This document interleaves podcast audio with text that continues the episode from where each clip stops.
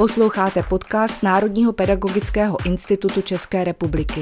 Sérii o bezpečnosti a právu v kyberprostoru pro vás připravuje Václav Maněna.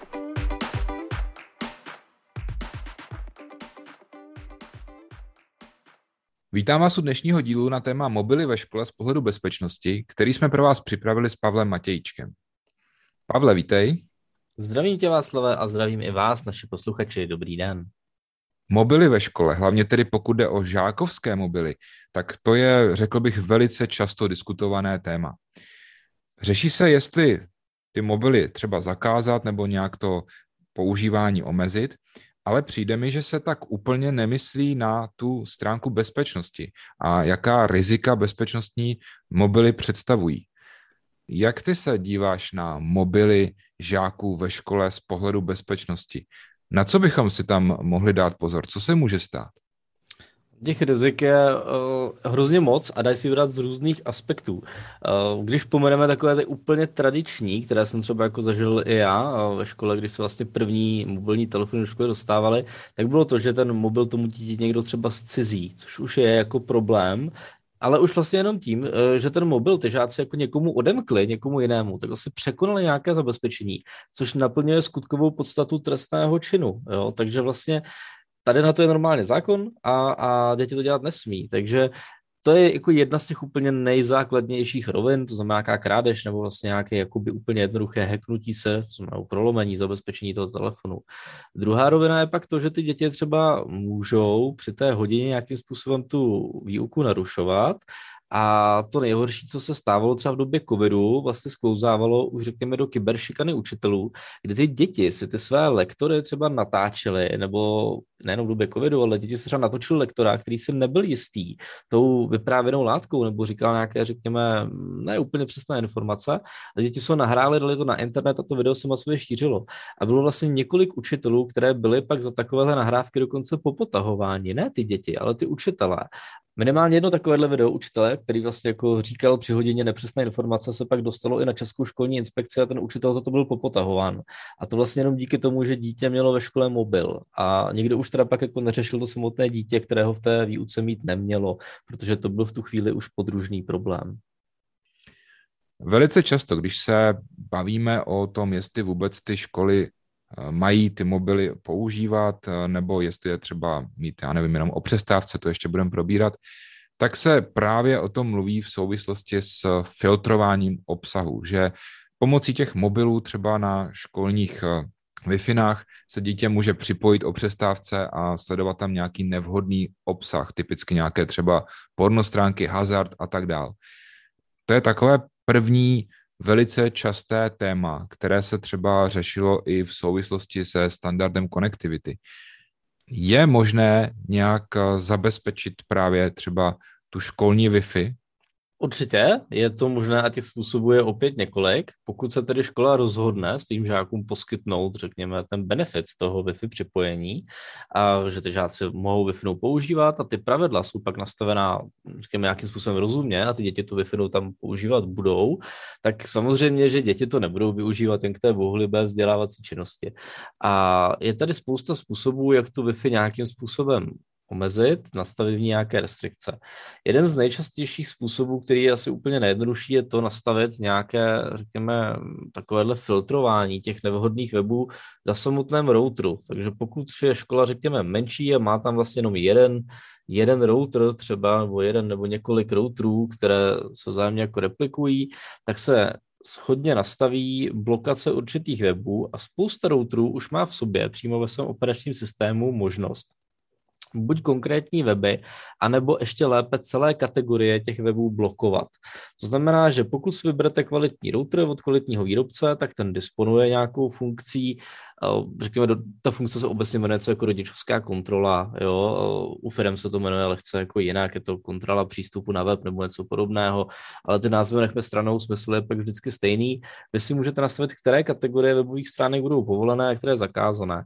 Takže vy si třeba nastavíte, že dítě může chodit na stránky, které se zabývají kriminalitou, třeba aby mohlo dohledávat zprávy, případně nějaké zdroje prostě ke článkům a tak dále, ale zakážete mu chodit na stránky, které se věnují třeba drogové problematice anebo stránky stránky, řekněme se sexuálním obsahem nebo hazard. Tyhle ty kategorie jsou následně blokovány. Vy nemusíte vyjmenovávat specifické stránky, i když můžete, pokud by náhodou v té kategorii nějaká stránka chyběla, ale většinou se o to starají přímo ty firmy, které nakupují vlastně jakoby seznamy připravené zase jako jinými firmami a dobrovolníky, takže vlastně už globálně je daný seznam nějakých webů, které jsou rozděleny do kategorií a vy pak blokujete poměrně jednoduše celé ty kategorie. Takže trošku, když to schrnu, tak škola si buď může koupit nějaký router, který už má v sobě právě tyhle ty seznamy a tam bych řekl, že je asi důležité se také zaměřit na to, aby ten router byl podporovaný, aby ten výrobce dlouho poskytoval právě aktualizace těchto těch škodlivých webů. Tady je také dobré připomenout, že když třeba škola to koupí z nějakého projektu, tak eh, ten router většinou právě tady tu podporu si nechá zaplatit, takže tu aktualizaci potom těch webů, já nevím, eh, škola řeší a kolikrát je to v řádu eh, třeba tisíců, jo, nebo desítek tisíc ročně. Není to, že byste si koupili ten přístup na pořád a ten výrobce do nekonečna aktualizoval právě seznamy těch škodlivých webů. Druhá možnost je, když už teda mám nějakou svoji infrastrukturu, tak si jenom koupit nějakou službu, nahradím tím eh, třeba nějaký DNS server, který hodně škol používá třeba DNS od Google nebo od nějakého lokálního poskytovatele internetu a tam teda, hm, to je typická taková služba třeba i bezpečně eh, nebo různé podobné, tak tam teda platím za to, že někdo provozuje DNS server a tam mi povolí si aktivovat nebo deaktivovat určité kategorie webu. A zase, je to tedy nějaká roční platba. Co třeba nějaká taková malotřídka, která má omezený rozpočet? Je v českém prostředí použitelná nějaká služba zadarmo? Určitě, já tady mám takový dobrý tip, abych možná začal prvně jednou placenou, která se mi docela líbí a vím o několika lidech, kteří používají, dokonce někteří používali právě i ve škole. A je to služba, která se jmenuje Next DNS, kdy vlastně pak ten, řekněme, školní ajťák má nějaký portál, ve kterém může sledovat, na které weby tam ty děti chodí, které byly zablokovány, má jako přehled o tom, co se v té síti děje a také tam může nastavovat jako určité třeba časové sloty, od kdy do kdy to bude blokované, což je dobré, protože si vlastně můžete říct, že například po vyučování v době, kdy tam žáci nejsou, tak určité kategorie necháte, řekněme, jako otevřené, pokud pak prostě pedagog potřebuje chodit na nějaké weby, kam dětem přístup omezíte, tak od určité hodiny už se tam třeba můžete dostat a tak dále. Takže tato služba jako je unikátní v tom, že má nějaké webové rozhraní, kde si to můžete sami jako spravovat a donastavovat. Oproti tomuto DNS zdarma, o kterém tady chci mluvit, tak to je od společnosti Cloudflare a jestli znáte takové ty Google DNS servery, že si nastavíte ty čtyři osmičky, tak Cloudflare má čtyři jedničky. Nicméně v základu Cloudflare nic neblokuje, ale on přišel před pár lety, tuším, že před nějakými pěti lety, přišel se službou, které říkal Family DNS, byla primárně určená rodinám, ale začaly to používat ve velkém právě i školy a firmy, eh, kdy vlastně, když zadáte DNS ve tvaru 1.1.3, tak když zadáte tu 1.1.3 jako svůj hlavní DNS server, tak všechny ty požadavky nepotečou přes toho vašeho lokálního poskytovatele připojení, ale potečou přes ten Cloudflare a Cloudflare rovnou bude dělat filtrování obsahu webu. A ta adresa 1.1.3 obsahuje právě funkci rodičovské kontroly, kdy blokuje přístup na nevhodné kategorie webu, jako jsou právě sexuálně laděné uh, stránky, nebo takové stránky s nevhodným obsahem, kde byly různé fotky z nehod a další věci. Já mám k tomuhle, Pavle, ještě takovou, řekl bych, ryze praktickou poznámku.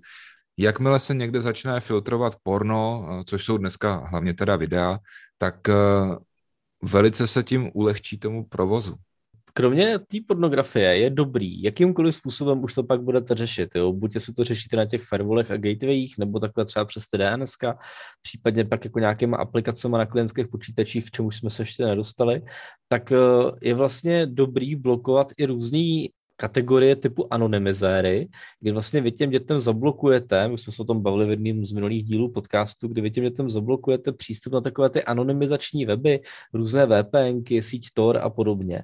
Takže vlastně vy jim jako znemožníte, tam jde o to naházat jim co nejvíce klacků pod nohy, aby ty děti, protože oni se samozřejmě budou snažit obejít ty vaše restrikce, to je asi jako jasné, jo. A tak tam jde o to jim to co nejvíce stížit. No a to mě právě hnedka napadlo. Určitě se to ty děti budou snažit nějakým způsobem obejít. Mm, zakázané ovoce zkrátka chutná. Takže jak tohle ty děti obcházejí? Jde to obejít? Obejít to jde. Uh, ono jde obejít všechno, když si to řekneme jako naprosto lidsky. Jo. Všechno se dá hacknout, všechno jde obejít. Neznám technologii, která by byla neprostřelitelná, vždycky je to spíš otázkou času nebo peněz, než se to někomu povede. Uh, děti jsou v tom velmi kreativní a přiznám se, že i já, když jsem byl malý, uh, řeknu, řekněme v pubertě, tak vlastně první moje hackování spočívalo v tom, jak uh, zničit uh, otcovou rodičovskou kontrolu v antivirovém programu ESET, který jsme vám měli nasazený, abych se dostal na stránky pro dospělé. Takže tam jsem se naučil já louskat Windowsí registry a měnit v nich hodnoty, abych určité funkce antiviráku vypnul. Tenkrát to ještě bylo poměrně snadné, dneska už to tak jednoduché není. Uh, takže děti se to obejít budou snažit, tomu vězte. Uh, pokud se bavíme o té školní wi tak všechny ty restrikce, o kterých jsme se bavili, vlastně děláte u vás ve škole na té síťové vrstvě té vaší wi A všechny tyhle restrikce přijdou vniveč v momentě, kdy si dítě vypne Wi-Fi a zapne si mobilní data. Takže řekněme si jako na rovinu, ano, ono to pak už nezatěžuje tu vaši síť a nehrozí, že vám tu síť někdo jako zaviruje, nebo že tam neustále pojedou nějaké velké objemy dat, jak říkal Václav, to ne. Nicméně dítě se k tomu obsahu dostane. A co si budeme povídat, dneska starší děti, řekněme třeba z bohatších regionů, mají často od rodičů prostě nakoupené různé neomezené tarify, různé velké balíky dat. Spousta operátorů poskytuje dětem třeba jako balíčky, kde mají zadarmo všechny sociální sítě nebo za nějaký jako minimální poplatek, co se týče těch dat a tak dále. Takže to je jedna z věcí, kterou to obchází nejčastěji. No a nebo pak začnou zkoušet právě síť Tor či jiné různé anonymizéry, na které jako VPNky anebo speciální weby, takzvané proxy weby, na které ten admin pozapomněl a zapomněl je zablokovat. Takže proto jsem to explicitně zmiňoval, aby na to ty admini ve školách nezapomínali a tyto kategorie webů také blokovali. No a já jsem slyšel, že děti to nějak ještě obcházejí přes seznamky. Tak o co jde? Já jsem to řešil s několika školami, kdy vlastně oni nasadili úspěšně ty restrikce.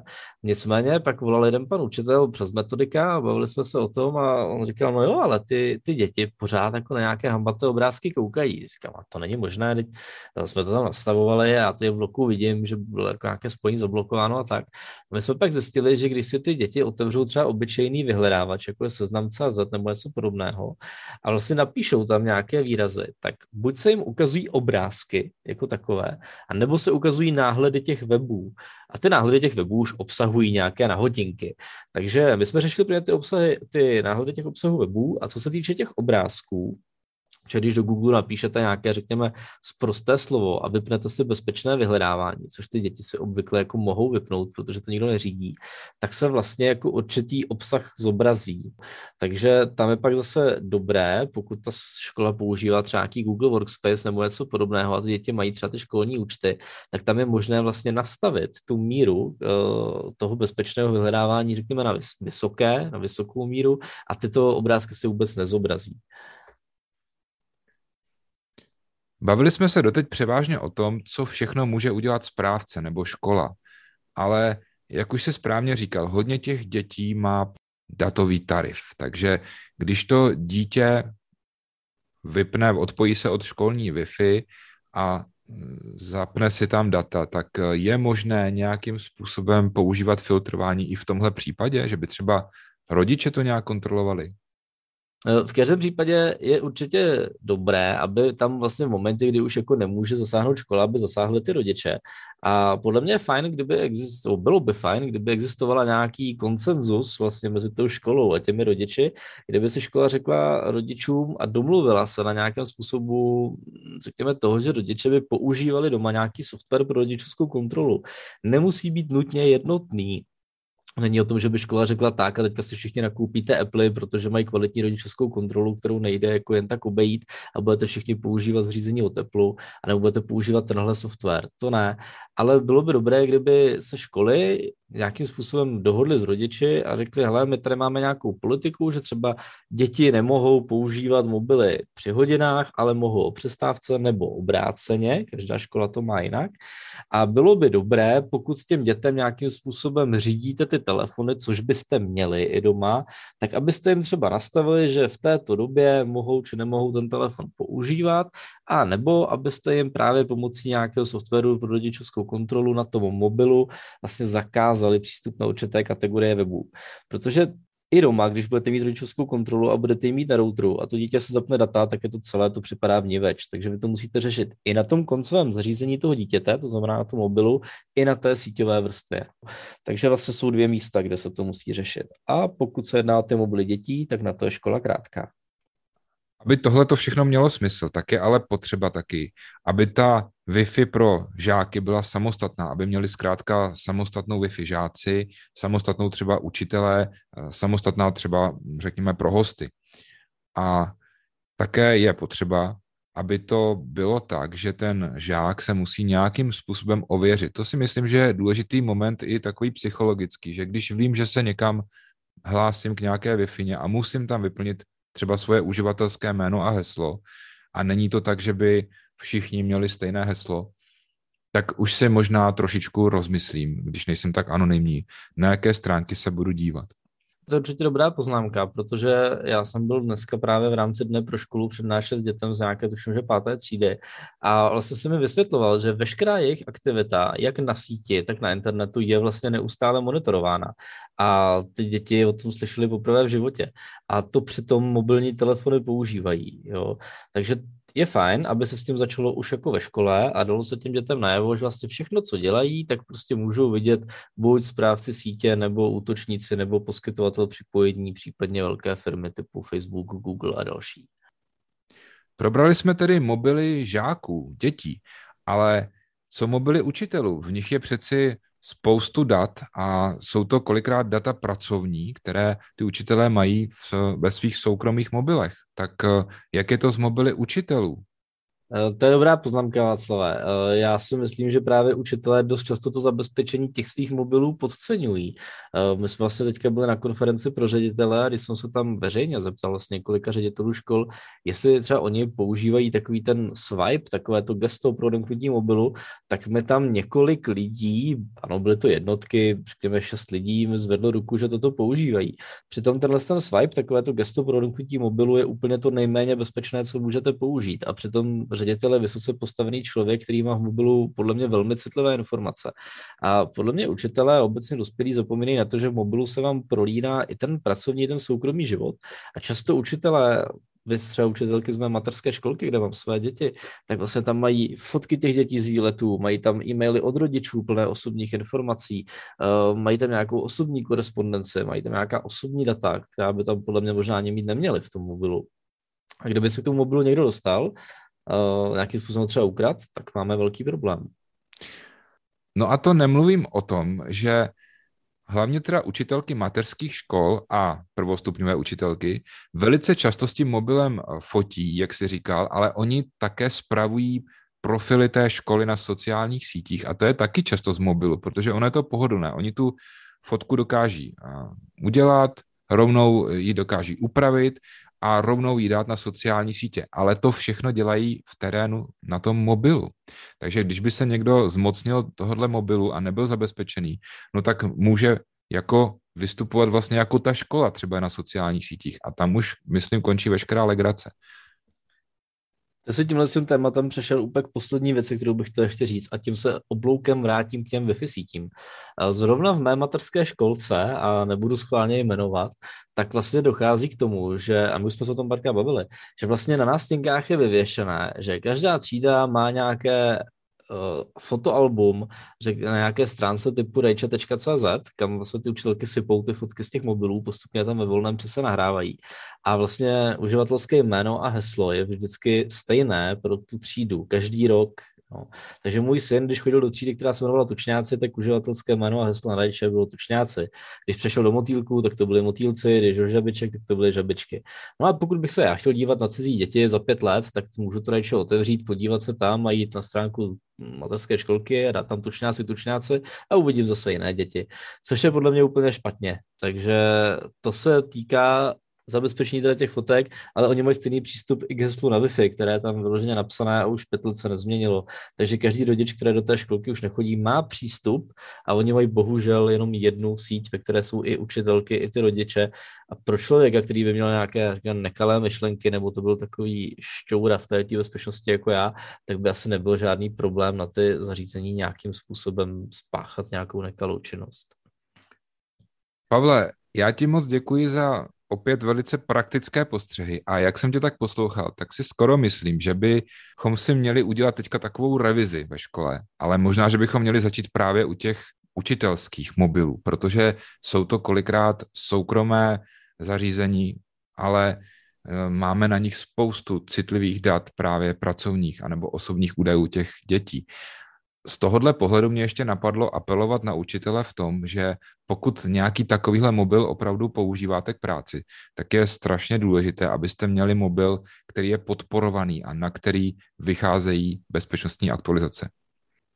A stejně tak bych já ještě v rychlosti doplnil, že jeden z minulých dílů jsme věnovali šifrování a zdůrazňovali jsme tam i nutnost šifrovat tu SD kartu a ten operační systém na tom mobilu.